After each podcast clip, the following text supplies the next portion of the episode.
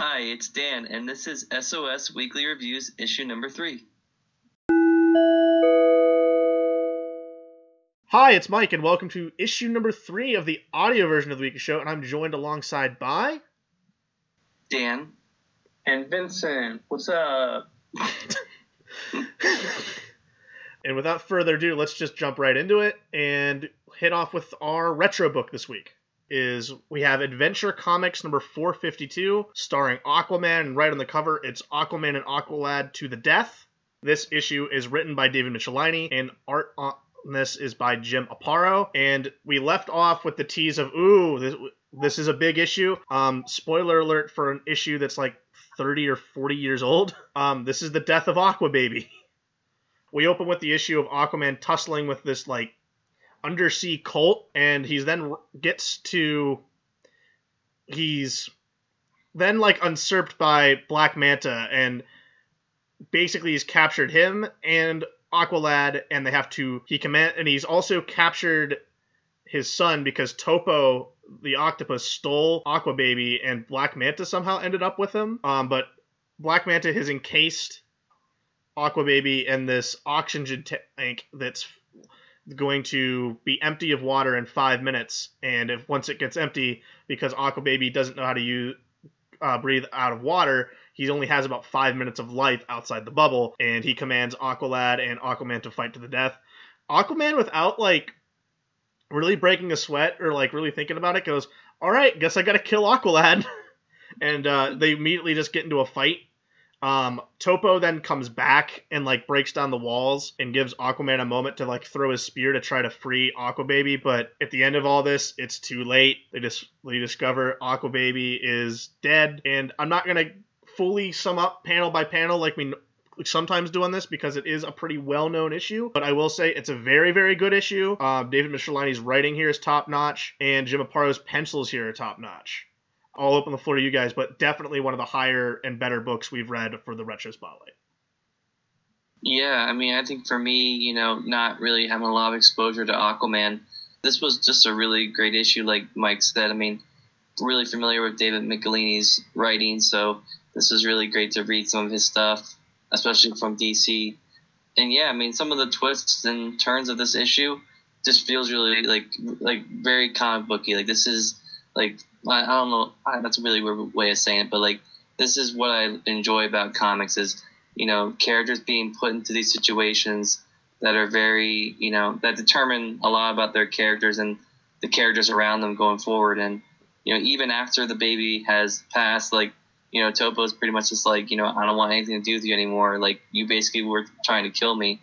Well, it's not but, Topo, it's Aqualad. Topo's the oh. octopus. Oh, my bad. I got that mixed up. Anyway, yeah, but Aqualad just totally, you know, leaves Aquaman now. So it's kind of interesting to see, you know, how it goes forward. But yeah. I don't know. Did you have any? Do you have any like weird thoughts on the fact that it's David Michelinie? Because obviously you know him uh, I guess a few, not super long after this, um, writing Iron Man for the first time. Mm-hmm. I mean, I don't know. I, just, I, you know, I mean, I guess you said the, you know, you thought the writing was good. Yeah. You have anything to add on it, or no? Yeah, I thought. I mean, not a ton. I mean, like we covered the plot and everything like that. Um, there's huge stuff here. Aqua Baby is dead, but also, I mean, you have multiple iconic like panels and Aquaman moments in here. There's obviously the death of Aqua Baby, and there's I think the the scene, the panel where Black Manta is holding him in the globe of air is a very iconic Aquaman panel, and then the panel where Arthur realizes that he's uh, d- that he's dead. But also, there's the panel where he says, "Hey, why do you think they call me Black Manta?" And he takes off his mask and so this is also the issue where Black Panther reveals that he's black. Oh, I didn't know that. Yeah. So I mean, this is like from past like his origin issue, which is like late late fifties or something, or like early sixties. This is probably like the most important Aquaman issue. Well, past his origin and then his wedding, which, and then I think Aqua Baby's born like in the same issue as or no, it's not the same issue as the wedding, but past past the origin issue, past the wedding, past Aquababy's birth, this is probably like the most important issue of Aquaman until like I don't know, like Peter David cuts his hand off or has it bit off, I, I should say. Um, like this is this is crucial crucial Aquaman stuff. That would be a little weird if the birth if the birth was the same day, same issue as the marriage. No, it's not. But No, it's not. he's it's not it's not like they reference like he's it's not like they you know there's not a sex scene or anything like that but aqua baby is announced and then born in in the same exact issue. Like there's no pregnancy over more than one issue. Um, which I, I found strange. But i guess it makes sense for you know 1960s comic books. I don't know i'm kind of like low-key a huge aquaman fan. And dc is putting out a deluxe hardcover of this. And despite the fact and which is great because the trade paperback has been hard to find for several years.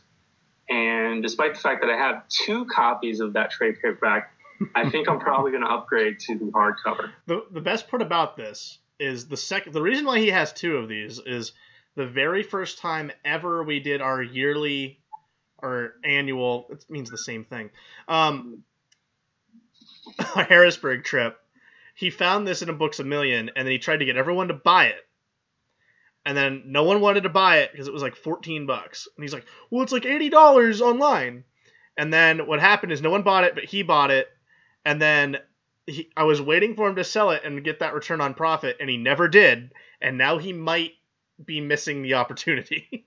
Actually, there's there's there are several books that I need to get up on eBay. Or that's the Sitch. It's a cool issue, and I would say, given the time period and everything, one of one of our highlight retro books. well, it's it it is uh th- this is Bronze Age, correct? Yeah. All right. It it reads very much like a modern book. Like it, It it. I think it's ahead of its time for the way it's the way it's written. Yeah, I mean sort of. It- Um, at least the way it read to me. Okay. Yeah, I would agree with that too. It didn't feel very 70s. okay, but now into new books. Yeah, and the books that came out this week, we're going to start with Action Comics number 1015. Um, Brian Michael Bendis, and is it Seisman or Simon Kudranski? That's the artist on this. The whole issue here is just Naomi crash lands in Metropolis, and Superman kind of takes her under her wing and teaches her how to use her powers. Um, he takes her to the Hall of Justice, introduces her to the Wonder Twins, also brings in Batman to investigate where she's from, along with Ray, Dr. Ray Palmer, uh, to figure out where from the multiverse she's from. But then Superman gets whisked away to deal with Leviathan bullshit, and that's the issue. Um, also, we get more stuff with Rose and Thorn and the Red Cloud, and um, cool. It's been like 15 issues of this, and um, the story ain't moving anywhere and uh, this this book to me is now plopped into dropping territory because it's it, it I, I don't feel like it's going anywhere, uh, which is the issue. And then it just abruptly ends during this fight between Superman and the Red Cloud. It just it just felt like a mismatch of things that Bendis wanted to do in this issue. I was like, oh, I want to have Naomi meet Superman, but also I gotta also space out the Rose and Thorn and Red Cloud stuff I've been doing. Oh, wait, the issue's over. Um, I thought really kind of mismanaged plot pacing here, and um, overall this the story is wearing thin, and having the fact that Leviathan is running through this Lois Lane, kind of Jimmy Olsen, and then Event Leviathan. I'm kind of at that point where I just kind of want to wash my hands of all of it and go, all right, who is it, so I can be done with it because having four books kind of all at the same time dealing with this and not one of them getting any closer to telling me what the hell's going on in this story um, is growing tiresome very quickly. That's that's Action Comics 1015. I remember like a few issues. I think it was like probably like a few months ago. I read one of the Action Comics. I just was not interested. I think it was probably around the beginning of this storyline, but yeah, I wasn't really a fan of it then. So it. it it- it's like this and Superman both need to start moving and getting paid. He's done 15 issues on Rogol Zaar and Superman, which is a book we're not covering on the show, just because none of us are actively reading it. I kind of ancillarily know what's going on, but I have been reading this kind of from the beginning, and just nothing's happening. Like, you have to eventually go somewhere, and when you have four books that are dealing with this big overarching story arc, we need the plot to move a little bit here. It's we're, we're closing in on what year two of Bendis on Superman books, and he's been doing one overarching story arc in each book. I would have thought we would have had more stories by this point, but that I'm done talking about Action Comics. I'd, I'd much rather talk about Amazing Spider-Man. All right, so segueing into Amazing Spider-Man Volume Five, Number Thirty, we pick up with. Uh, is his name this guy that's like visiting Mysterio? Is his name Kindred? Yeah, Ki- Is that his I? I'm going with Kindred at this point. what's, his, what's this guy's name? That Kindred, name? Kindred. We're going with Kindred. Okay. Yeah, because I think that's what he says here in, in the book. So he's talking to Mysterio. It assumes, I'm pretty sure he kills him. Yeah, that's a flashback. Um, so he then goes to Ravencroft. Oh, it's a flashback. That's right. I forgot. It's been it's been a while since I've read this book. Anyway, so we get this Kindred guy going to visit somebody in Ravencroft, and it is none other than Norm Norman Osborn. Um, we then pan to Spider-Man talking about the symbiote and how it first came to Earth, flashing back to obviously Secret Wars, where he was first infected with the symbiote. Not infected, but I guess attached to the symbiote. Kind of get just a recap of the whole, you know, symbiote story, very clip notes version. You know, Venom, Carnage, and then everyone else get infected at some point or another. You know how Marvel works, and pretty much explaining, you know, what's going on in Absolute Carnage. This is an Absolute Carnage crossover. So we pretty much are explaining about that. I won't go into too much detail about that on this issue, obviously. But pretty much what's happening in the main Spider-Man issue is that Peter is protecting um, Normie Osborn, his godson, and Dylan Brock, who is, I guess, Eddie Brock's son. Yeah, So we kind of get a little side quest with the two of them. You know, uh, Peter keeping them safe, and then the rest of the issue is pretty much Peter facing off against Carnage, who I guess technically is Cletus Kasady, but it's actually Norman Osborn. I'm not really sure. They referenced a little bit about the Red Goblin, which I thought was a little weird. I'm not sure if that was mentioned in Absolute Carnage. But throughout this fight, we do get flashbacks to Pete with his friends. Um, and this whole this the reason why I like this issue is that th- these flashbacks kind of remind me of like the old like you know late '60s, early '70s of Spider-Man with all these characters all together. You know, Gwen, MJ, Flash, Harry Osborn. During this whole fight, we kind of get flashbacks between those two, and then we pan back to Kindred talking to Norm Norman at Ravencroft, and basically explain to him like why he's probably one of the best villains for Spider-Man because you know he um he basically like I guess presents to Peter like no hope that like it's I'm not gonna I, it's, it's a weird way he explains it but like it makes sense like with how Norman Osborn is and then we finally get a, a last splash page where Norman comes out of the Carnage um, suit so I'm assuming that's like a big reveal and it's to be continued in, I guess, Absolute Carnage. I'm not sure if it's to get referenced in there, but to be honest, I know this is a crossover, and I know it's by cutting into the storyline that we have already going with Amazing Spider-Man, but this is actually not that bad to me, at least in terms of a crossover issue. I don't think it really like it's it's a good crossover issue to read. It doesn't make me feel like I'm like taken out of the book. I mean, I am taken out of the book, but it's not too bad as to like, oh my god, I can't believe I'm reading this. Um, I'm curious to see what you guys think, but that's kind of my take on it. No, I'd agree. I, I think it's very much a filler issue, but at the same time a building issue because we're getting back to Kindred, who we haven't seen since that kind of mini Mysterio arc that we saw. But I I thought having the Kindred stuff being worked in with the Carnage stuff, I thought was a good marriage uh, to keep things moving. And uh, Ryan Ottley's back on art here. It's the return of Ryan Ottley on interiors, not just the cover of the book. And it was kind of an and I'm, I mean, I'm happy he's back because it was this issue was kind of just all right, Ottley, go crazy drawing um, Spider-Man Carnage fight, and it's really really good. Um, and he's doing the next issue. This and the next issue are both going to be absolute Carnage tie-ins, and then after that we're into the 2099 event.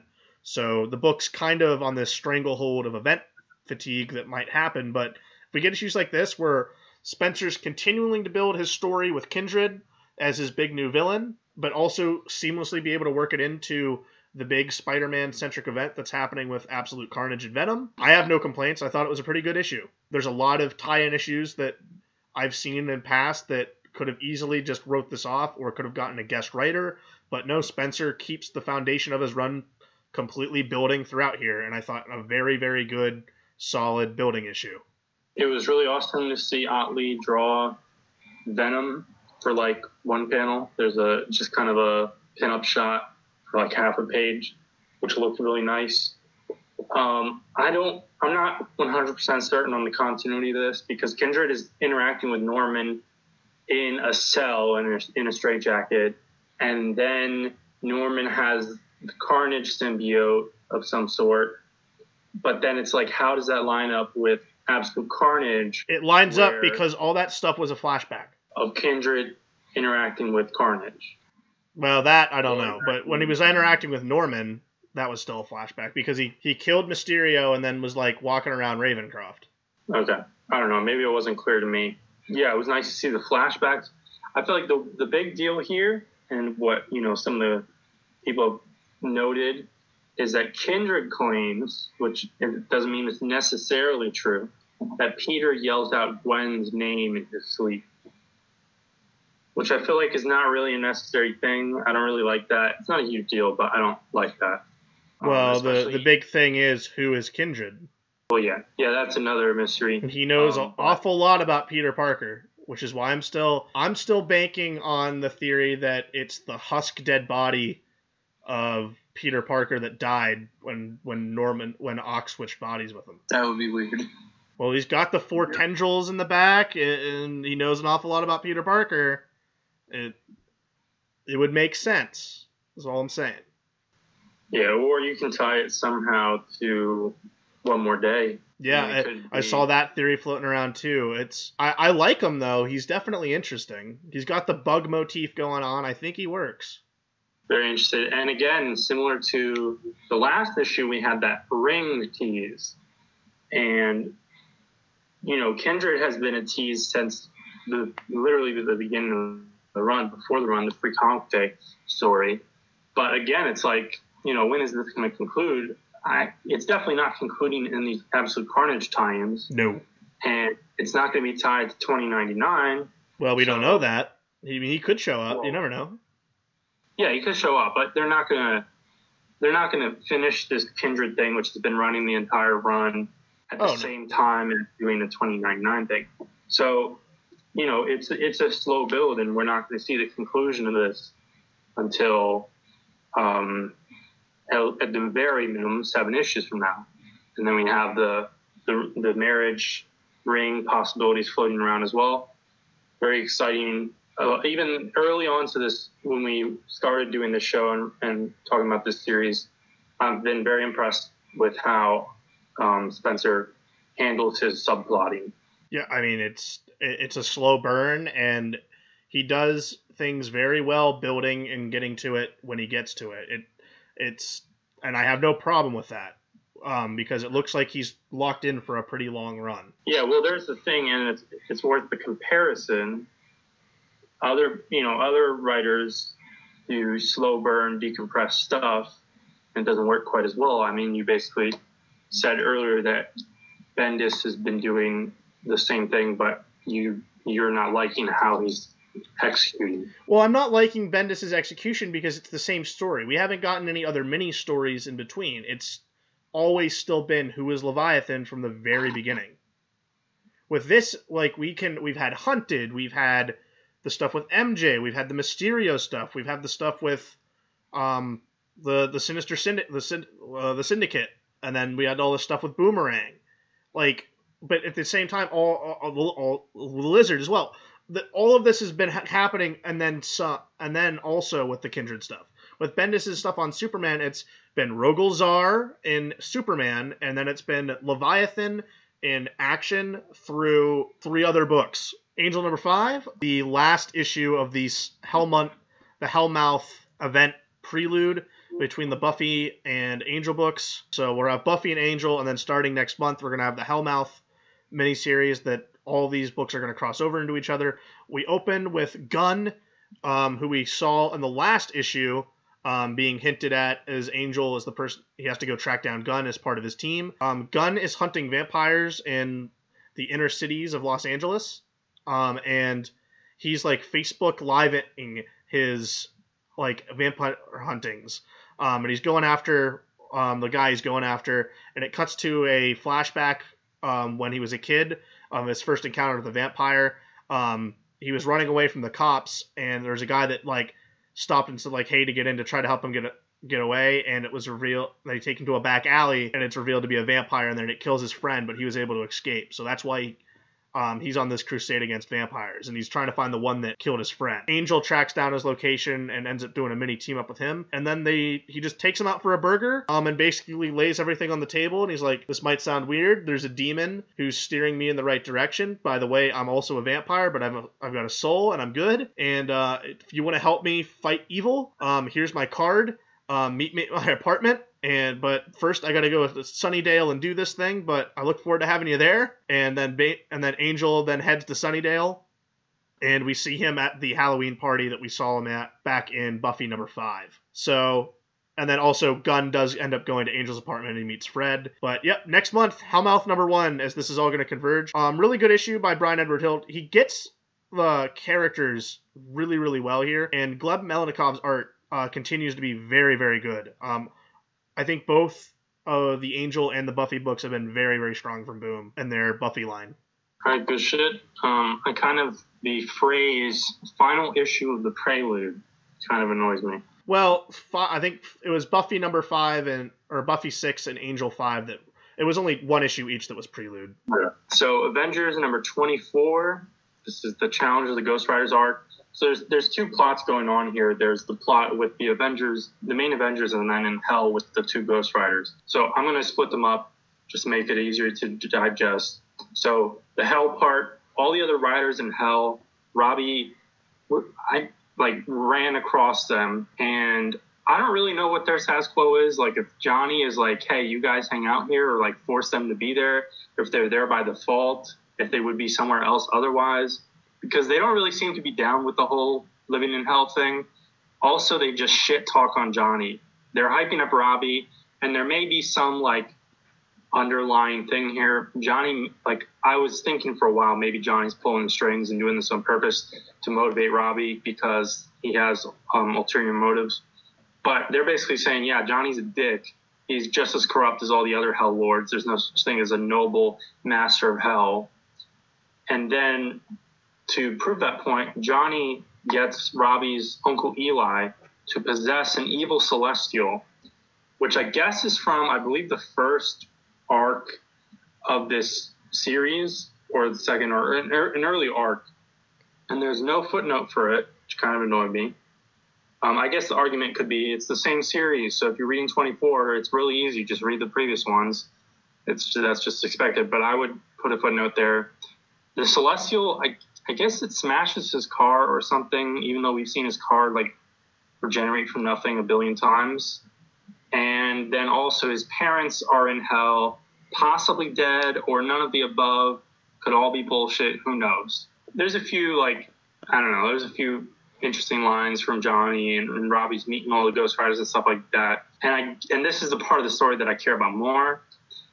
But then on the Avengers side, we have Thor and She-Hulk fighting Cosmic Ghost Rider, and Cosmic Ghost Rider like refers to Frank Castle's skull in the third person, and that made me question. So, Mike, I know you read the first issue of Cosmic Ghost Rider, the miniseries. Did you read any further than that? I think I read the first two. Okay, and I don't think you had read any of the Donny Cates Thanos stuff. No, I haven't. Okay, so I haven't actually read that much Cosmic Ghost Rider. I just know him as like he's popular now or whatever, and I've read a, a few appearances. Does he ever on Ghost Rider? He was Frank. He, he, was Frank Castle on Yeah, his yeah, and then he got um pretty much since I've known him, like since he's been turned into Ghost. He he was turned into Ghost Rider after Thanos took over the world. Is Yeah, but I'm saying like I'm saying like similar to Johnny, Robbie, Danny, literally every other one.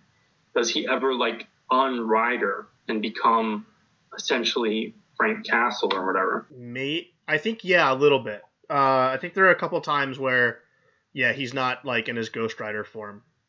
Okay. I'm sorry, I didn't. I, I forgot. I didn't know what you're meaning by unrider. Like Yeah. I thought, like if there was times before he was had the powers.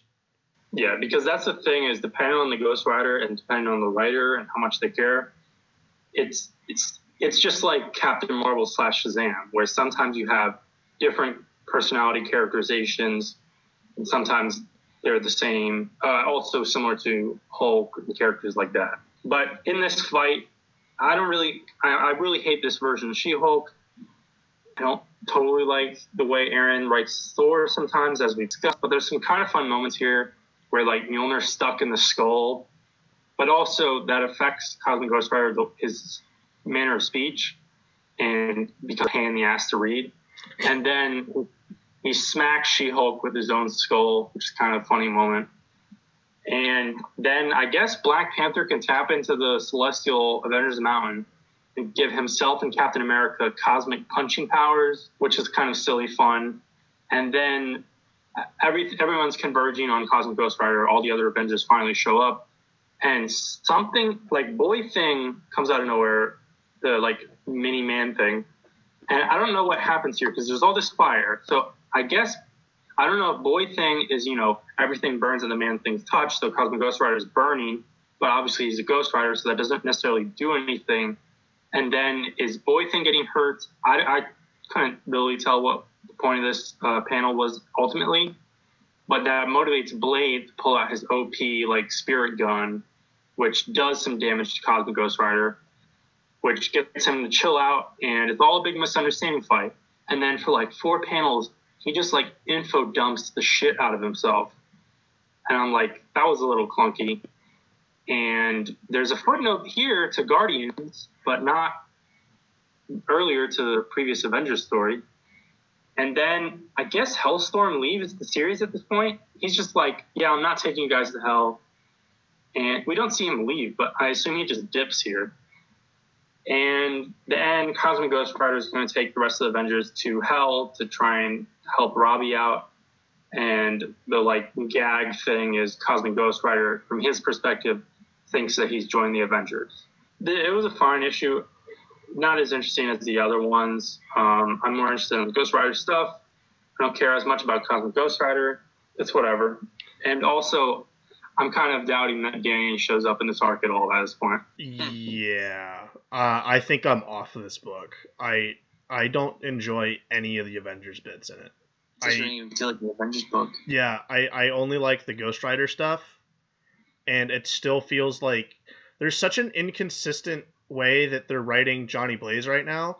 They're writing Johnny Blaze as a vindictive, evil asshole in Avengers, but he's like kind of a caring, wants to transform the way Hell's ruled and the other Ghost Rider stuff we've seen, where he doesn't know how to control his powers and he's trying to learn. So, very two clear different takes on this new status quo right now, which is a problem. So I, I'm off this. Uh, and then the stuff with the Avengers, I don't care what's going on because it's a Ghost Rider centric arc, and I'm more interested with that. And the Avengers are just kind of there, which is bad when Yeah. it's the Avengers book. I'm not really certain how many more parts of this story are left. But I'm at least going to stick with it just in the off chance that Danny Ketch shows up. So that's Avengers. And now we have more Avengers. Well, yeah, the good Avengers book we read this week. Yep. So this book is Avengers Loki Unleashed, another um, Marvel 80 years one shot written by Roger Stern, drawn by Ron Lim. Yeah, so pretty much the story we pick up with Loki and Asgard, just chilling, looking at this globe, and then this girl's talking to him, being like, you know, why don't you pay attention to me? And then he just makes her disappear. And then this other girl shows up, and she's like, I want to help you. I want to be your, you know, It's your Loki's wife. yeah, exactly. So um, she's chilling there, and then he's like, you know, I need to go to this um, planet to get this energy that will help Asgard. And then we pretty much pan to the events that happened right after the Under Siege storyline, which, as all of us know, is one of the few story arcs that Roger Stern under his run back in the 1980s with Avengers, specifically around 273 to 277. So we pick up with you know Tony and Cap walking through Avengers Mansion, looking at all the damage from the Masters of Evil. Um, and what I have to say here, just a side note, the um the suit that Tony is wearing is the exact he wears in I think I forget what issue it is, like 280 something, where he goes to see Jarvis in the hospital because Jarvis is in a was in like like really beat up by the Masters of Evil. Oh wow, that's pretty So cool. You know what I'm saying? That's a pretty cool detail. That- Obviously, the, all the other costumes you're gonna get right because you just gotta look at those issues to see like okay, Wasp is wearing her yellow and black, you know, outfit, whatever. When Thor's got the beards, to, the beard to hide his scars from the stuff that happened in Walt Simonson's run. Mm-hmm. Yeah. So that like this is Well, all there's like there's like five footnotes in this issue. Yeah, and it's Yep. awesome. Like, I mean, I, I, I hate to interrupt, but like, oh my god, isn't it great to see the Avengers as friends working together? I know, like this is this has to be probably one of my favorite eras of Avengers stuff. Um, I really did like Roger Stern's run. I haven't read the whole run, but what I did read, I really enjoyed. So um, this is a good team. You know, as we pan to Monica Rambeau going to see Jarvis's um, mother, Abigail, I believe her name is, and uh, they're kind of just talking back and forth about Jarvis and his role in the Avengers. And then we pan to Tony putting on his Silver Centurion suit, which, as we know at this time, he's wearing. Um, I believe this is like right at the beginning of the Armor Wars, like right around that era. So he's still wearing that armor, obviously. Um, but he's serving as a West Coast Avenger, so he came up to see Jarvis and all that stuff. And they're kind of talking about the status of the Avengers Mansion when suddenly um, Loki's wife comes through and is saying like, "You need to come help him. He's stuck in this planet." And they're like, "Yeah, this is obviously a trap. Loki is an asshole, and he's definitely going to try to lure us in for a final battle." Until Doctor Strange shows up and is like, "Yo, guys, he's actually telling the truth. You need to come with us to this planet." And they all go through this portal, and we get some really great moments of like you know different people teaming up. We get like Cap and Iron Man teaming up, and um, you know just some really good fighting moments. Uh, When, when we get to this planet, Loki is fighting this guy. I think his name's like Ian or something, and he's has this power that Loki was trying to get for Asgard. So as they're fighting, um, you know, we get some, we get a cool splash page with Thor, another cool splash page with Monica Rambeau, you know, coming in between Ian and Loki. So really cool to see her having some, you know, screen time, I guess, in this issue. And you know, the Avengers are pretty much about to like stop the the fight when this Ian guy pretty much shuts Loki up and is like, "I'm gonna destroy all of you guys." And then, sure enough, the Living Tribunal shows up and is like, "Yo, we, we gotta stop what's going on here." And um, that's pretty much what happens. I think, y- you know, at the end, Loki kind of comes back to Asgard and is sitting down. He's like, I don't know what's worse that, you know, I was the one who created the Avengers or like I'm the one who's responsible for the creation of the Avengers or the fact that the Avengers are the reason why I'm still alive because pretty much if it wasn't for them showing up and stopping Ian and, you know, getting li- living tribunal involved, um, he would have been dead. So um, this is probably one of the best one shots I've read of all these here and uh, yeah, I'm really, I, I really enjoy this. I mean, Roger Stern it doesn't seem like he skipped a beat at all um, after returning here, and Ron Lim's art is great. It just it looks weird seeing his art, you know, with like modern colors, but it's just amazing. I really, really dug this, um, and I'm curious to see what you guys thought. So I don't know where you got Ian or whatever from.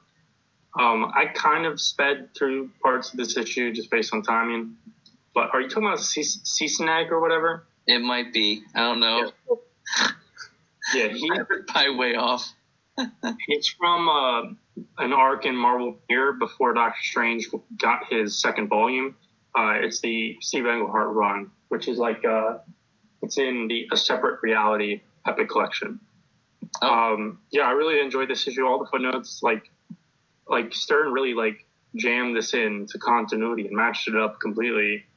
And honestly, I'd expect that Stern did all that heavy lifting, and not whoever got tasked with, with editing this. Um, not to totally shit, shit on them, but I just assume it was Stern. And I was kind of surprised by the Ron Lim art. Um, it's not even just the coloring; it, it's a lot like more cartoony um, than I would expect from him, and almost like like Ron. It seems strange to say because like you know circa Infinity War and stuff like that, Ron Lim was like, you know, kind of considered a fairly 90s style dude and a very popular artist. But this like iteration Ron Lim, you could put on like an all ages book. Yeah, his style on this is very kind of blocky. It almost reminds me a little of Ryan Ottley. I think the colors were a little bit muted. I'd like to see a little bit more striking colors, um, a little bit more primaries thrown in there uh, to really make it pop. But this was my pick of the week uh, as far as things I enjoyed. This was great. Classic feel to the Avengers, obviously with Roger Stern at the helm. Um, classic team. They were working together. No one hated each other. Um, this was exactly what I wanted out out of Avengers book. Plus classic villains like Loki, Doctor Strange showed up, which gets bonus points in my book for enjoyment. Um, loved this, top to bottom, loved this. Pretty glowing reviews.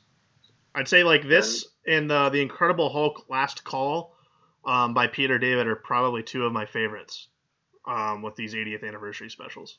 Yeah, I've been picking up the ones that interest me and very interested to see you know how they split this up. I think they're they're doing some of it thematically for collections, like putting some X Men related stuff together.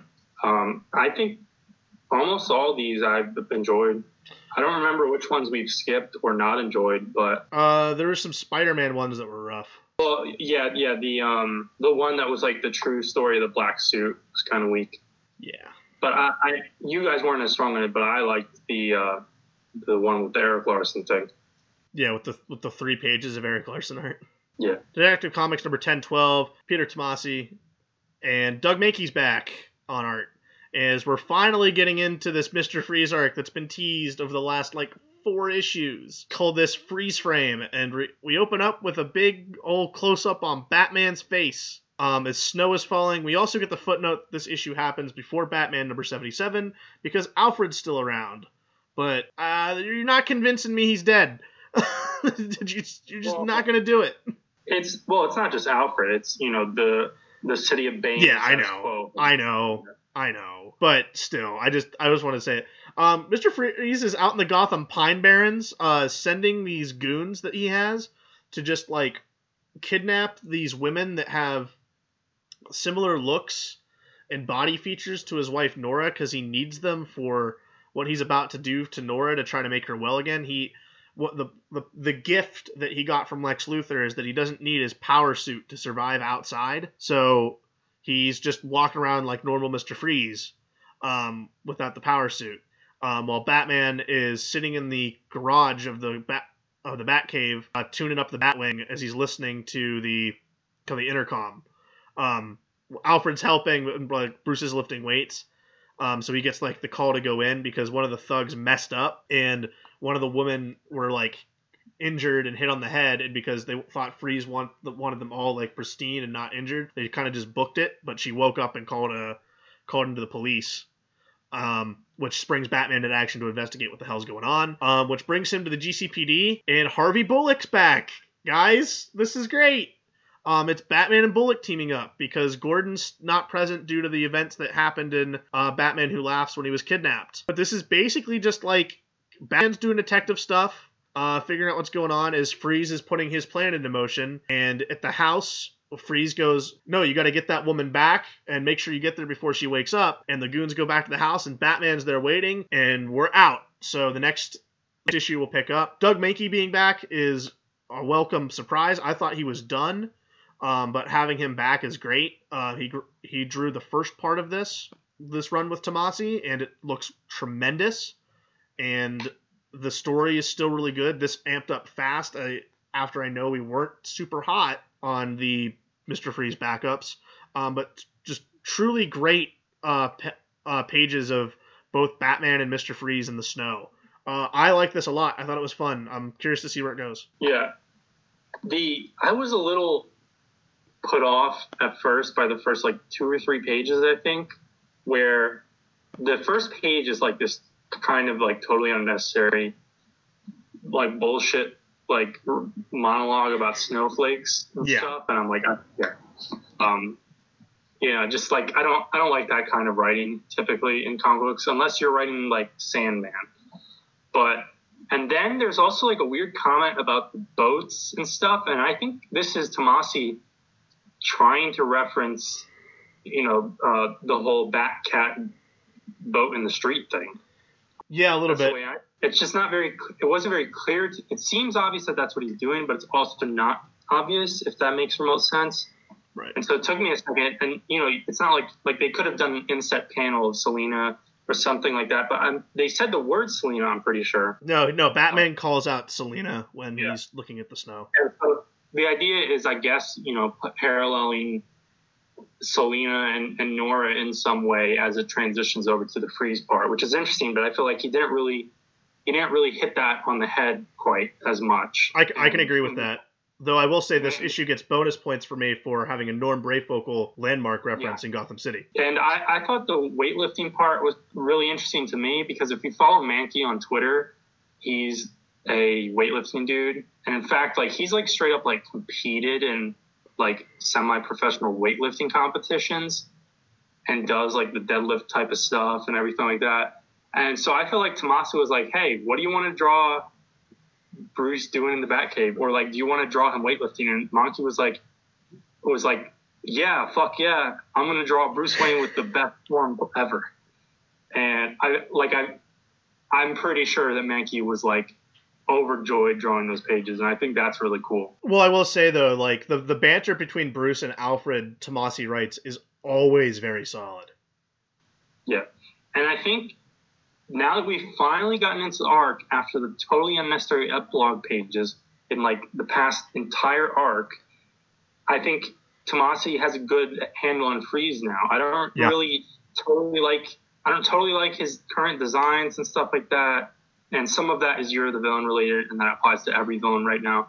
But just in general, I feel like it, it's hard because the most iconic Freeze design is from the animated show and it's like if you translate that to an artist who's a little bit more of a realism style like Mahnke, it it can come off a little cartoony. Well, at, at the end of the day, though, he's got the red, he's got the blue skin and he's got the red goggles, and it looks like Mister Freeze. If you wanted to compare it very briefly to the Mister Freeze we've seen over in our No Man's Land show, I will take this version of Mister Freeze any day of the week over the one in No Man's Land. Yeah, but I think Tomasi handles now that we've actually gotten to it, he handles Freeze really well Yeah. On the writing side because he, he, he still has that sympathetic angle of Nora, and you know he's he's trying to fix everything for them. But then also like the scene where he like freezes the guy's head and then it, it shatters on the ground is really threatening. That's pretty much that's pretty much my thought. Yeah, it's- Yeah, I, I think you know, for me at least, like not reading a lot of like Batman stuff. Like when I think of like a, I guess, um, you know, Mister Freeze type of storyline, this kind of like I kind of envision something like this, and it's kind of, again, I'm really enjoying Detective Comics. Well, Really you need to go. You need to watch the episode of the animated series called Heart of Ice, and then then you can just go. All right, every Mister Freeze story I'm going to read is always going to be worse than this, but like, there's your marker. Yeah. But like, this is pretty good. hmm Well, it is good. I feel like he must have watched Heart of Ice. I feel like it, I don't know when we did. Heart of Ice is almost like critical. Like that's like need needed viewing for Batman at this point. I think I did when I was like really little. I remember like renting a VHS tape. It and, like, won a watching- it won a primetime Emmy. Oh, did it really? Yeah. Wow. There you go. All right, go watch Heart of Ice and read Detective Comics as we move into the next issue. All right, so Captain America Volume 9, number 14. So we open to one of the people from, I think, I forget what they're called. I think they're like called like the Daughters of like, like they're like the, um, the Captain America's like little posse that's like being head up by, It's like the Daughters of Freedom or the Daughters of the Flag or something. yeah, but it's like it's that. Echo. Yeah, I think her. Yeah, her name's Echo. Yeah. So she's walking in to a bar, and we pretty much just get like a whole fight scene with her trying to find like this one guy that has information that they'll need. Um, well, actually, no, she ends up beating the shit out of everybody. Yeah, she beats the whole bar up. Never mind. Um, so yeah, then we also have White. Is it White Tiger? yeah, That's her it's name, right? it's it's it's Steve Rogers, White Tiger, and Echo. Echo. Okay. So they end up finding this base that's actually part of the uh, Watchdogs, and I believe that's like deep in like Captain America lore, but I still haven't read a lot of like Captain America stuff yet. So um, I haven't, I'm not really familiar with them. So they end up kind of going to this base. I forget who they're trying to track down. Are they trying to track down Zemo? Yeah, they're trying to track down the people that have taken the. It's not Oh, no. Zemo. It's to take out that have taken out Strucker and then Thunderbolt Ross, like all the people like that, and the Watchdogs have been part of that, along with they were freeing the people at the at the border camps as well. That's right. So yeah, I forgot about that. So pretty much they're trying to make their way through this this like underground base, and they run into AIM again. Um, there's some jokes made about AIM and how stupid they are because of their freaking. I, I still it's crazy to me how like in 2019 their outfit has has still not changed since their conception. It's And I'm and I'm Crazy. so happy for that. I know that's just so dorky and stupid, but I I love that they they don't change it. So, um, yeah, we get some really cool action scenes. We find out that apparently there's like lives, like you know, uh, originally you know Cap's team thinks that they're actually killing people down in the basement because they're recognizing that lot like you know life sources are going away. Turns out they're actually sending these people through a portal, and Cap tries to go through the portal and tries to stop, you know, what's going on with these people getting transferred over, and he can't get there in time, and like the portal just closes behind him. Um, we do get a fight between uh, White Tiger and I cannot remember for the life of me who this woman was. It's Sin, the Red Skull's daughter. Oh, fuck that. Sin, the Red Skull's daughter. Wasn't she in um Fear itself? Yeah, she she's part of she's part of Brubaker's run though, Okay. because she Okay, she goes yeah, through the so- portal and she she's with Crossbones again. Yes, that's right. Yeah, she does end up fly- going through the portal, and she ends up meeting up with Crossbones, like you said. And uh, yeah, and we get a little shot here where Nick Fury kind of has to answer for what Cap is. I think what Cap is doing, like off, you know, off the board without Shield. So there's really, you know, this is again just some more setup for what's coming. But I mean, I still like this. I mean, this issue, like Mike and I were discussing offline, um, this read very fast. This Yeah. there wasn't a lot of a lot of action, very fluid, which I like- enjoyed. I thought the art was really dynamic, a lot of good coloring going on and shadows and stuff like that. Yeah, I'm really excited to read this. Um, I'm probably gonna end up getting this all this whole series in trade when it comes out because I haven't read like the first like I think the first story arc I haven't read, so still trying to put pieces together from that. But um, yeah, I'm really liking this. And again, just to mention too, Alex Ross cover can't beat that. These Alex Ross covers are really good. Like they're really good. Um, Mhm. it's this and Immortal Hulk. He's really killing it on. But I, I enjoyed this a lot. It's a kind of a big espionage action. Is the action just keeps ramping, and now we know our players that are all involved here, and um, and we get the hint that that Steve Rogers is knowing that he's not being fed the entire information because of the dryad and the stuff with he doesn't know Aunt Peggy's back. So it's and it's hinting the next issue is that he's kind of going off on his own to figure out what's what's going on with the Daughters of Liberty and what they're trying to hide from him. But this is still really really good. I look forward to just being able to breeze through this all at once with like those sexy Marvel hardcovers that they put out. Um, because honestly, they, they, they make the, the bet. I think Marvel has the corner in the deluxe hardcover game when it comes to just like those are just satisfying to sit and read in your hand. But yeah, the the Coates' run and and hopefully hardcover is going to be great to read or an omnibus. I'll take I'll take either. But no, this continues to be really good. They have solicited the first oversized hardcover. All right. Also, I'll give you guys a guess. Who do you think created the Watchdogs? Mm, Mark Grunwald. Rob Liefeld. Yeah. Was it really? Wait, I was wrong. It's, no, it's Grunwald. Grunwald. It's Grunwald. Yes, it's I mean, Grunwald. if you had to guess, that probably would be the first person, right? Yeah. I was gonna say it was like it, you really only have three guesses. It's Grunwald, it's or it's uh, Wade, or if it's or it's like Englehart or Kirby. Criminal, Criminal Volume Three, Number Eight. Um, it's Brubaker and it's Phillips, and it continues to be fantastic. Cruel Summer rolls right on. Um, this issue focuses all on. Help me out if I'm wrong. Her name is Jane, right? Teague's uh, new Yeah. girlfriend.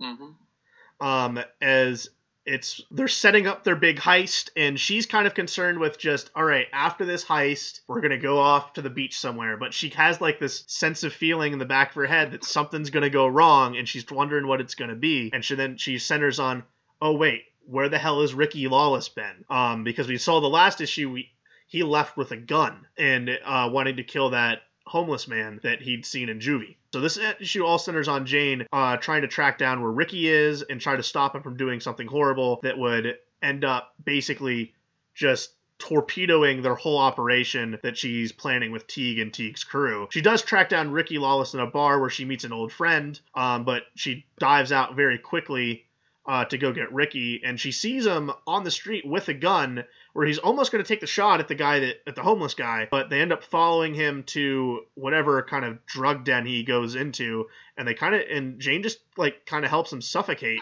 and they do kill him. So that was kind of a huge, kind of a big moment. But as they're driving away, we cut back to the bar, and uh, the bartender who Jane was talking to is phoning up one of her friends who said, "Hey, this Jane girl's back in town, and uh, doesn't she, uh, someone's paying for information on her because doesn't she know money to someone?" And it's all right. We we can see how this is all going to come falling down as this continues on. Uh, Brubaker's solid. Phillips is great. I it's it's consistently one of the best drawn books in comics. Yep. I mean, I don't know if this was just me, um, but I had this weird feeling that like when Jane and um, what's his name, Rick, Ricky, is that his, the you know, the son's name? Yeah, Ricky Lawless. When they got into the car, I thought something else was going to go down, but I'm like, I don't know if Brubaker would do something weird Uh, like that. I don't think that I don't- I never got that hint. I I always Uh, got the hint that Jane was looking out for Ricky and wanting to steer him away, but obviously they went to go end up killing the guy. Yeah, it just seems to me like she's a little scummy, and she probably would do something like that, but maybe not. I mean, she's she's been loyal to Teague the whole time, but we have seen her end up. I mean, it, it, it, she's a very interesting character the way this has gone, and Cruel Summer has all been in a different view the whole time. So it's like each issue centers on someone else. And uh, reading the back matter of the book, I believe the next issue is centering on Ricky's friend, um, the one with the glasses, who was the main character in the in the Bad Weekend arc. So Yep. it- it's uh, Brubaker's playing with this different POV in every issue, and it's it's very fun seeing how connecting the pieces and seeing how this is all going to fall into place. Yeah, I I don't have much to add. It's an amazing issue, amazing series. There's uh, again like similar issues I pointed out, just funny isolated bits. The uh, Ricky Jane, we saw this earlier where like Jane, she's not really like that invested in Ricky, and Ricky's definitely not that invested in her, but she will like give him gifts or like make references. And at first he like rubs against it, but then he's like, "Yeah, you're actually kind of cool." And so in this, we see that she gave him Joy Division records that he's really into. Yeah, And then, I, and then I try and when I have the time, I try and read the back matter in these because this is like one of the few comics that where that matters. And um, Brubaker talks about how Kirkman spent extra money to get color pages in an issue of Walking Dead to advertise Criminal, like when it was very, very early on, which at the time was published by competitor Marvel. So I have no idea how that worked out. I'm assuming it only could have worked out because even though it was at Marvel under the Icon imprint, it was partially creator. It was, you know, well, pretty much it was creator owned. I doubt that could happen now, even in a similar scenario, but it doesn't really matter because Marvel doesn't do anything remotely creator owned anymore within the past several years. Brubaker calls The Walking Dead the quote most successful indie comic book of all time, which um, it's impossible to verify because comic book sales numbers are entirely bullshit and everything like that. But that's an interesting thing for me about because basically it's like The Walking Dead. It, obviously it didn't it didn't launch to huge numbers, and then it was a slow build, and then for tons and tons and tons of issues, it was Image's best-selling book, besides like Saga or something. And then obviously it sold a shitload of trades. But how does that balance out with Spawn, which for the first like 50 issues sold like a bajillion copies? you know how it Um, balances I'm out with Spawn. sure. I mean, I wouldn't be surprised if The Walking Dead has the crown. I, I I think it's very believable for Walking Dead to have the crown when you take into account the the staying power that that brand had for so many years, and it still exists with the mass amounts of merchandise, clothes, toys. We're talking two TV shows with I keep hearing maybe a third from AMC, and then vi- the video games. Yeah, but none, none of that matters. I- It matters oddly. Oddly, it matters more for Walking Dead than other comics. Well, I know. I, I mean, we're not walking around with the Spawn TV sh- with two Spawn TV shows on. Yeah, no, but I'm saying, but I'm saying the other media stuff. I mean, obviously there are billion dollar Avengers movies, and that doesn't Yeah. help the Avengers books that much. No, but I think, No, but I would say it, it helped the Walking Dead book because I know people that aren't that much into comics, but like the Walking Dead, and Walking Dead's the only comic they've ever read. Yeah, and then also Brubaker has a quick note about Darwin Cooke and about how he and Phillips are helping editorially or creatively something on the um, a final belated deluxe reprint of uh, Darwin Cooke's Parker graphic novels from IDW. Um, so that's interesting. I, I hadn't heard of that. Yeah, I didn't know he was doing that. Um, but it was a cool write up. Um, him and talking with Jim, Jimmy Palmiotti um, at New York Comic Con, where they had the realization they're going to be telling Darwin stories forever, uh, was a really cool moment. But yeah, I didn't know him and Phillips were overseeing that, and uh, I'm sure they'll both do a beautiful job with those collections. All right, so Dial H number seven. The opening page, we get a bunch of superhero or comic book references, and then the rest of the book, there's no like, there's not as many clear references. So I'll just note them here. We have a lone wolf and cub type character, the like father figure dude, who has Usagi Yojimbo essentially on his back. yeah, There's a there's like 90s Jean Grey slash image. I'm not. I'd say closest to 90s Jean Grey. it's like here. It's like if Jean Grey mixed with Starfire. We got tra- we got a transformer mech type dude, and then a and then a black and white character who, who I feel is closest to maybe like Adam Warren style um, of Empower fame, um, but it could be you know any '80s black and white boom thing as as well. So we open. This is kind of a bridge issue. We don't really have Miguel or or her name's Summer, Miguel or Summer really at all this is really just showing like, hey, this is what Metropolis is like right now, or for the moment, with everyone being a superhero. And we open with this like emotional interlude with about relationships and belonging of this like guy who's trying to work out and lose weight because of his um, boyfriend, and and then his, he catches a boyfriend sleeping with a superhero when he thinks he shows up as a superhero is going to impress him. It's a it kind I thought that this little first snippet was really well done, and then the second snippet was really cool, where it's essentially a Spectre story about the healthcare industry and health insurance, Yeah, and it's pretty awesome. And then there's and then this one's weird. I'm not I'm not really sure what this is homaging exactly, but there's Lucy Monster, Monster Hunter who goes to get revenge on her aunt, who I guess maybe it's implied like her aunt killed her mother or something. yeah. It's cool. it's implied that her aunt killed her mom because they uh, there was an inheritance involved. yeah. But then does she get killed by her aunt here too? That that's the way I read it. Yeah. Um, it was I will say it was unclear because we do kind of just fade to black. Yeah, she just like she shows up to her aunt, who's also not a superhero. She's like a humongous monster, and then she just kind of is like, "Yeah, I don't care," uh, and then it's fade to black. But along the way, she punches essentially Blanca from Street Fighter in the face, yeah.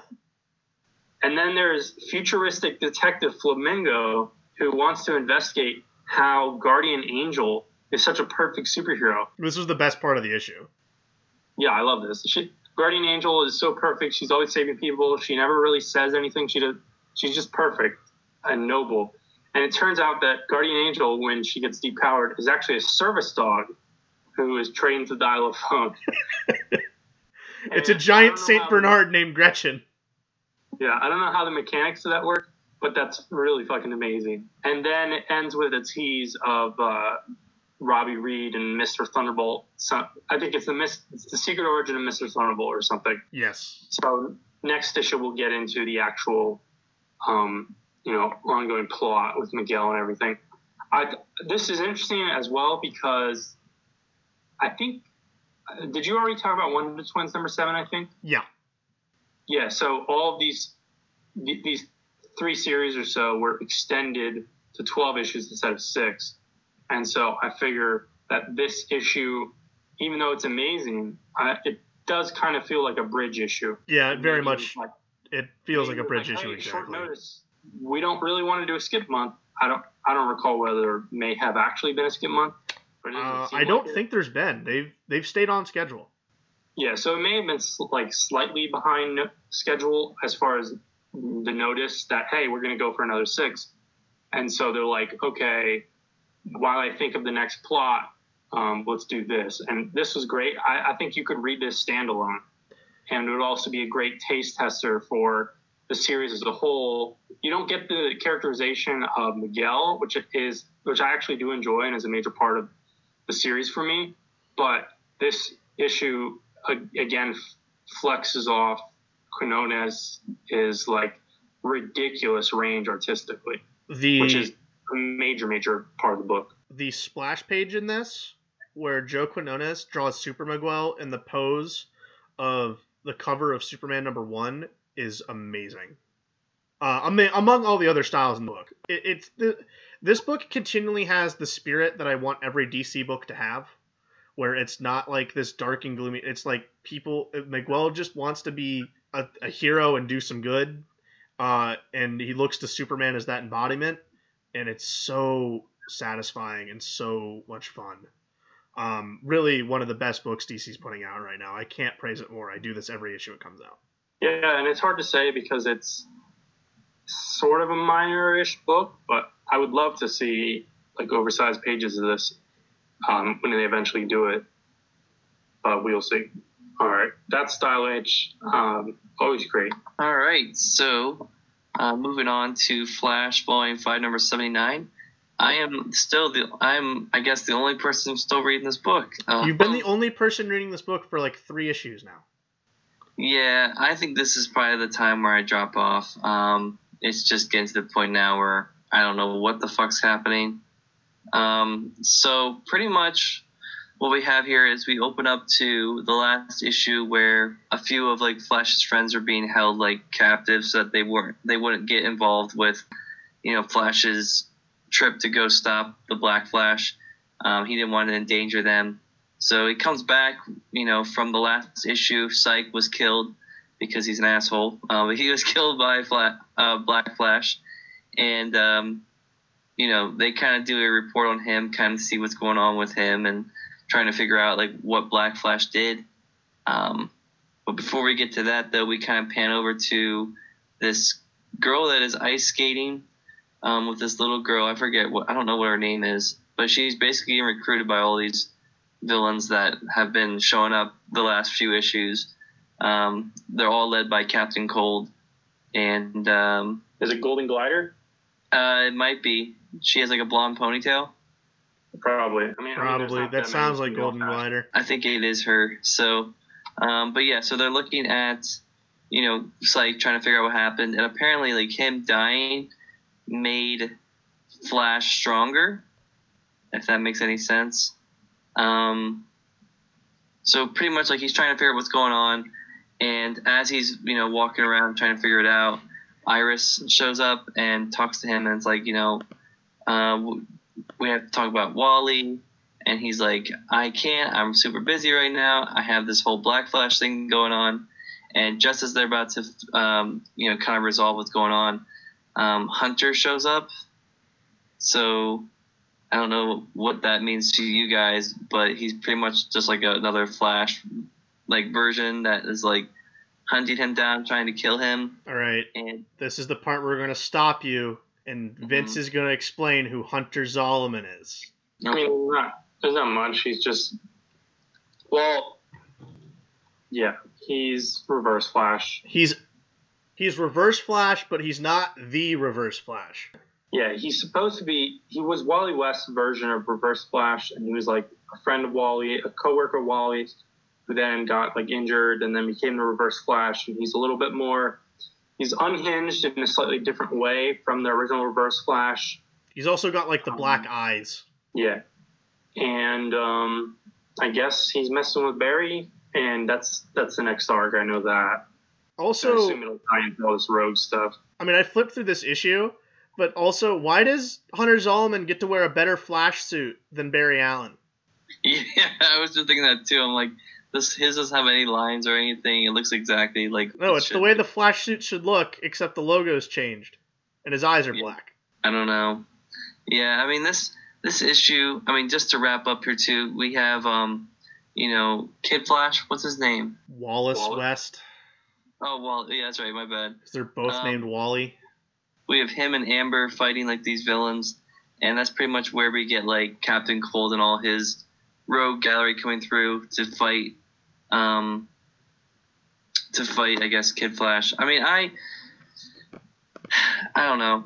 There's it's just this story just feels like it's getting pulled in two different directions. I mean, for the last few issues, this whole storyline was about Black Flash, and now with all this stuff that's going on with the villains, I mean, it seems like it's being pulled into this direction.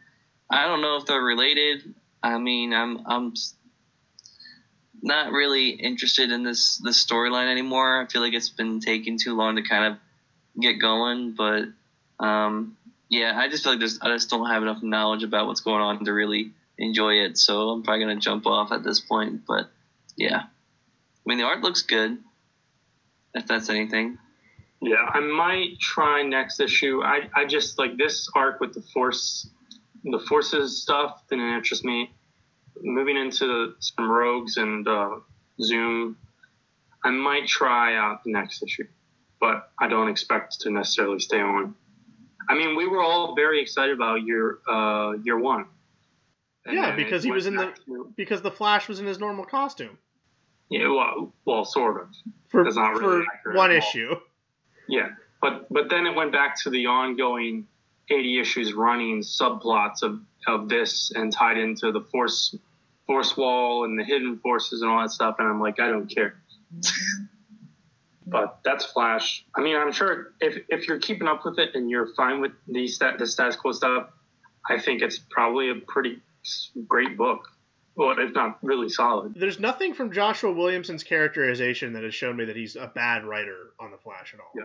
All right, our next book is SFSX Safe Sex, which for some reason those four letters in a row are difficult for me to say.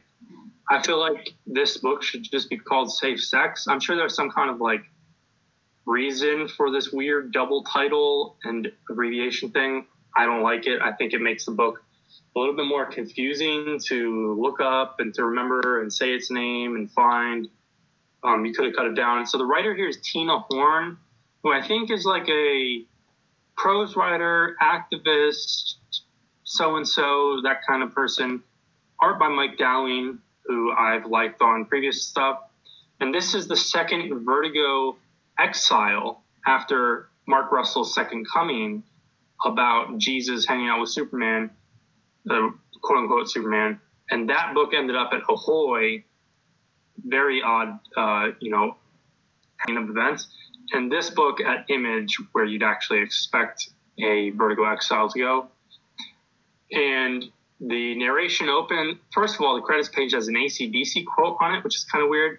And then we open with the line, Have you ever gotten off really hard in a room full of people? and we're in a giant sex club in San Francisco. And there's like BDSM stuff going on, and just everyone's naked and whatever. There's some stuff going on and then it gets raided by religious zealots. And George and Avery, uh, Avery, uh, a woman, escape and settle into life, into like normie life. And it's this weird status quo where there's this like religious fundamentalist. Uh, they refer to them as right wing, but the politics in here it, it's very back and forth they're in charge of society now. And there's like sex audits. Every time i don't know if it's every time you have an orgasm or every time you have sex you have to file paperwork with like the pleasure center. And the script drops and dialogue within it and everything. Drops the word feminism a bunch but you know it's a, it's a certain you know per, perversion and perspective on it and stuff like that. And in this world, as I said, with the with the whole auditing and, and, paperwork, it regulates pleasure, and especially there's like something about regulating male pleasure. Like they never come like they don't they don't say it explicitly, but it's like implied like, hey, masturbation, especially for, by males, not a thing. Don't do it. And Avery goes to a job interview. She gets criticized for her lipstick, which is like the most like completely non-noticeable, boring lipstick in the first place. And the interviewer tells her, "We prefer femininity that doesn't call attention to itself." And so Avery here, she used to be a sex worker of some kind. Um, it's not clear, you know, in, in one arena. And her husband, who has more quickly than her settled into kind of like a cover up day job as a normie, essentially, he sees something behind doors that we don't see. And he's, she's told that he's arrested. And so then they start coming after her and she goes on the run. And this is, this was actually the, the interesting, most interesting part of the issue to me, where she goes through, she's like, hey, as a sex worker, again, whatever specifically that means to her, she has certain skills that you wouldn't expect. And we see these skills in action as she runs from these like Gestapo type dudes. So she's got core strength, which allows her to jump over stuff and everything. She's got online marketing skills. She's got people skills. She can perform under pressure she can escape bondage because she gets uh, handcuffed for a second, and she has a tolerance for strong smells when she hides in a dumpster until they leave. And then in the end of issue, she like finds the other refugee sex workers in a cave, and it's like this big splash page. And I don't know if I'm supposed to know like some significance of this. Maybe if I was like more familiar with San Francisco or Bay Area native, I don't know if I don't know. Did she somehow get across the water and they're like hanging out in Alcatraz? I have no clue. I think I'm gonna keep reading this just because it's like really strange and racy, and there's some, there's some interesting ideas here. But I don't think the world building and the philosophies at play are quite there. I don't think it's developed further far enough, at least in this issue. Um, I don't have a great grasp of how everything fits together but it's strange. And and there's like there how there you see a, you see penises in this issue and another thing, but it's oh really? I, I didn't I didn't know you were reading another smut book. No, but it's it's not really gratuitous and uh, I mean when I say you see a penis, it's like three lines. Um, it's not you know it's not like some photorealism thing.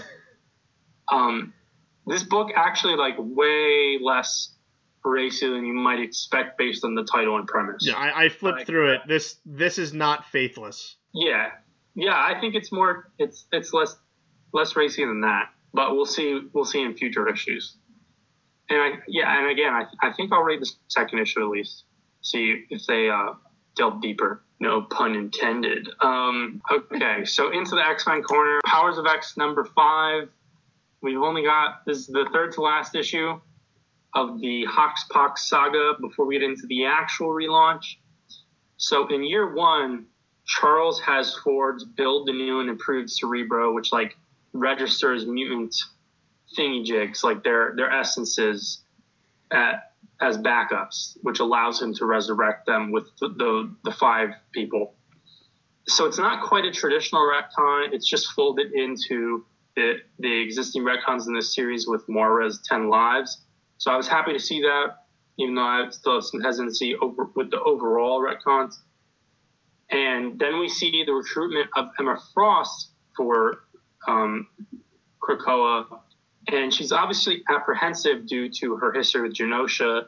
That's the beginning of Grant Morrison's run, the most cataclysmic event for music, way more so we saw the numbers in a previous issue, but more so than House of M or the decimation, I should say. And that's when her secondary mutation was unlocked and everything like that. And they want her initially they want her as like a politician lobbyist type character. And that's what we've already seen where she um, helped bail out Sabretooth and then she helped with the UN vote.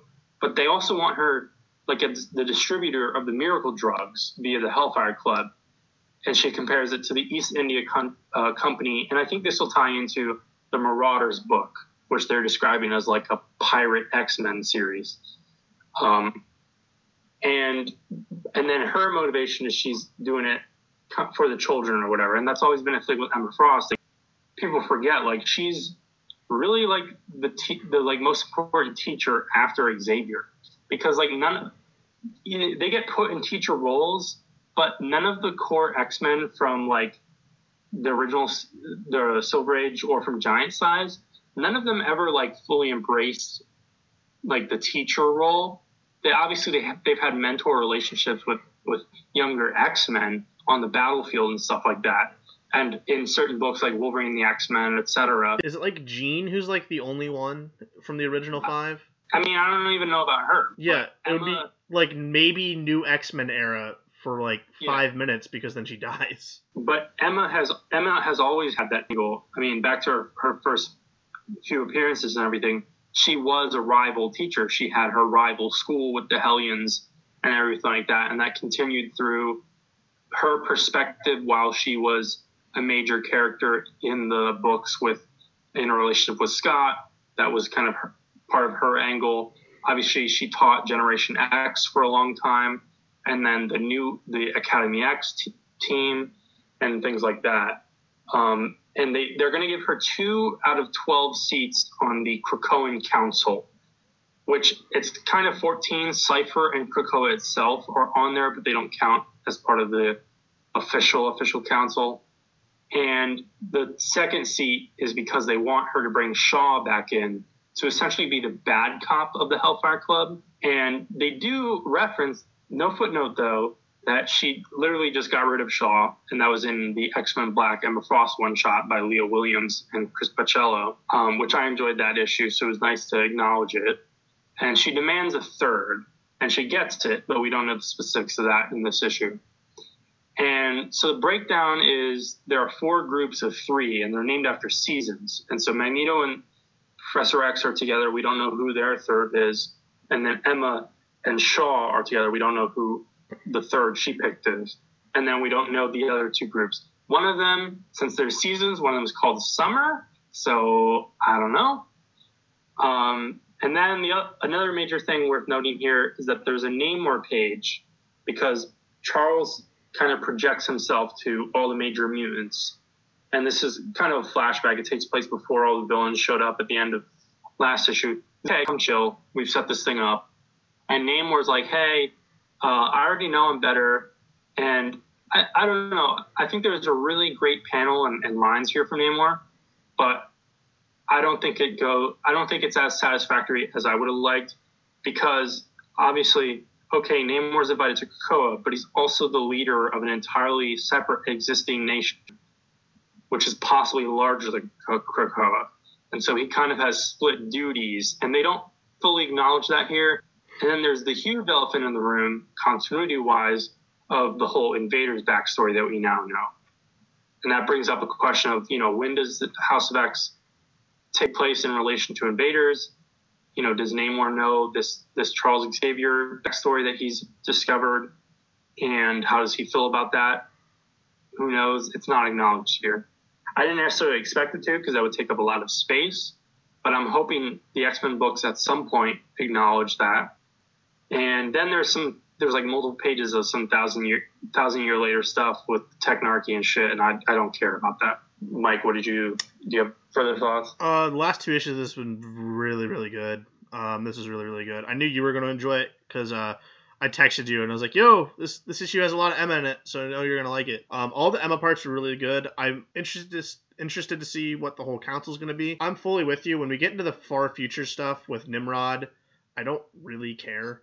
Um, I'm not as interested in much as that, but um, the backups of the crystals and like the codexes for people um, and their essences, I thought was all interesting. And this still continues to be very an interesting and perplexing series. Uh, that's some really really strong comics right now. The other thing is, um, this is just a quick comment.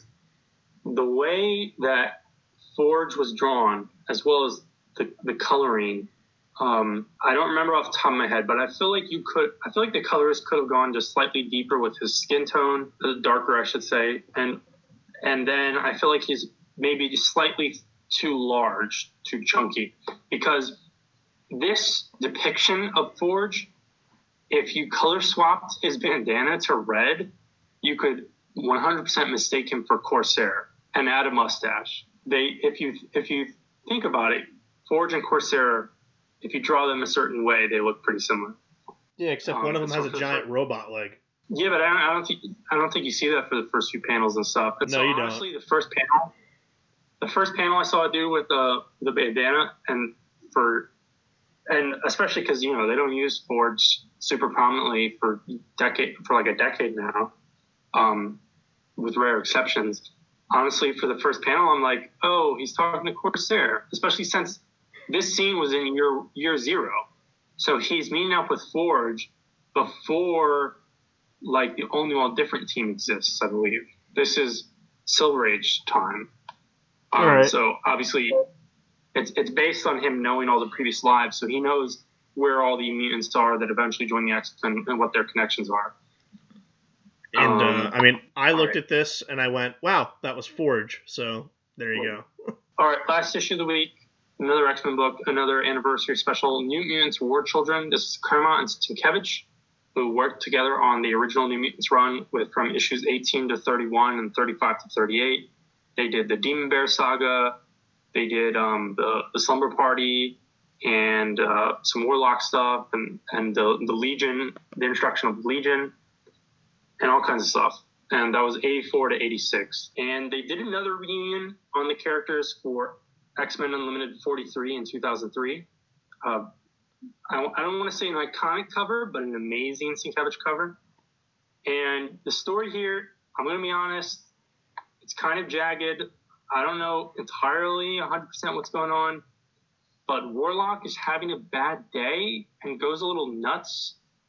And I guess he's just like over and like he's like overly anxious about kind of like his background, species as a species and everything like that, and his propose his supposed destiny and everything like that.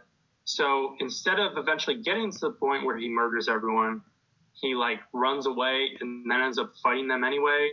But then it takes everyone else goes after him, and the entire team, which at this point Kitty is also in this issue um, with Lockheed, and then it like takes a weird right turn where magic, like the demonic version of magic, uh, the um, the hell, the hell child, I forget what it's called, basically gets awakened, and then they they end up like they fix Warlock, and then they have to shift to fighting ma- the evil turned magic, and then it ends up with magic fighting herself, and then it kind of ends. Honestly, honestly, this book uh, it's not very crystal, it's not very crystal clear, um, but it was entertaining at least on certain level to see Bill Sienkiewicz drawing the New Mutants, and Claremont gets a few interesting things in in here.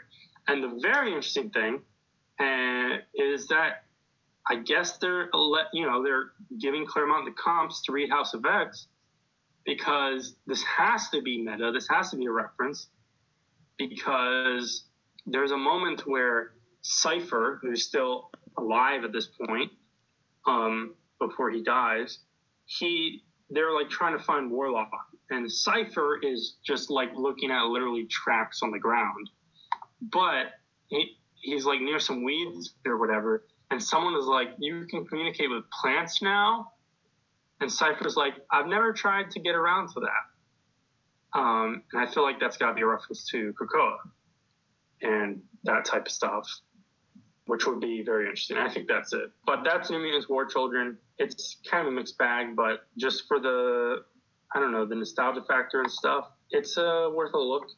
So that's the show this week. And I've done this once or twice before. I'm going to, for next retro book, I'm going to turn it to the co host and we're going to do a vote. You have two options Bloodshot number one. These are indie books from February 1993. So we've got Bloodshot number one by Kevin Van Hook and Don Perlin, or Sonic the Hedgehog number zero, the first ever Sonic comic book in the long, long running, just barely like a year ago finished continuity of Sonic, written by Michael Gallagher and drawn by Scott Shaw. All right. So- Well, I think it's an easy decision, and I speak for Dan. Um, everything involving Sonic is an abomination and should be destroyed. So, Bloodshot number one, please. I'm curious if Dan does concur because I said Michael Gallagher, who wrote some Guardians, of the, some terrible Guardians of the Galaxy. I that, that's that's what piqued my interest on that. So I will go Sonic. Then I will I will be the deciding factor, and all I have to ask is what company published Bloodshot. Valiant. Bloodshot it is.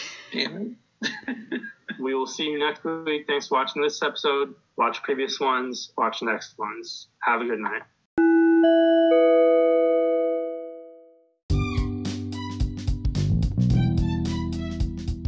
Hi, it's Mike again. So that's our show for this week, and thanks for listening again. Remember, you can catch the show's live version always live on YouTube. Also, there you can catch No Man's podcast or podcast all about Batman's No, Land, no Man's Land and the storyline. Our next episode will be Cassandra Cain's first appearance, and we've been looking forward to that for a very long time, so we're very excited to get to that. As a tease for the next week, we have DCeased and Batman from DC's output. And from Marvel, we have got Ghost Rider number one and a double dose of Immortal Hulk with Immortal Hulk issue 24 and Absolute Carnage one shot. NG Scene, we have a slew of brand new number ones that Vince is going to check out. So we'll see you next week. I'm out of here. Have a tremendous evening.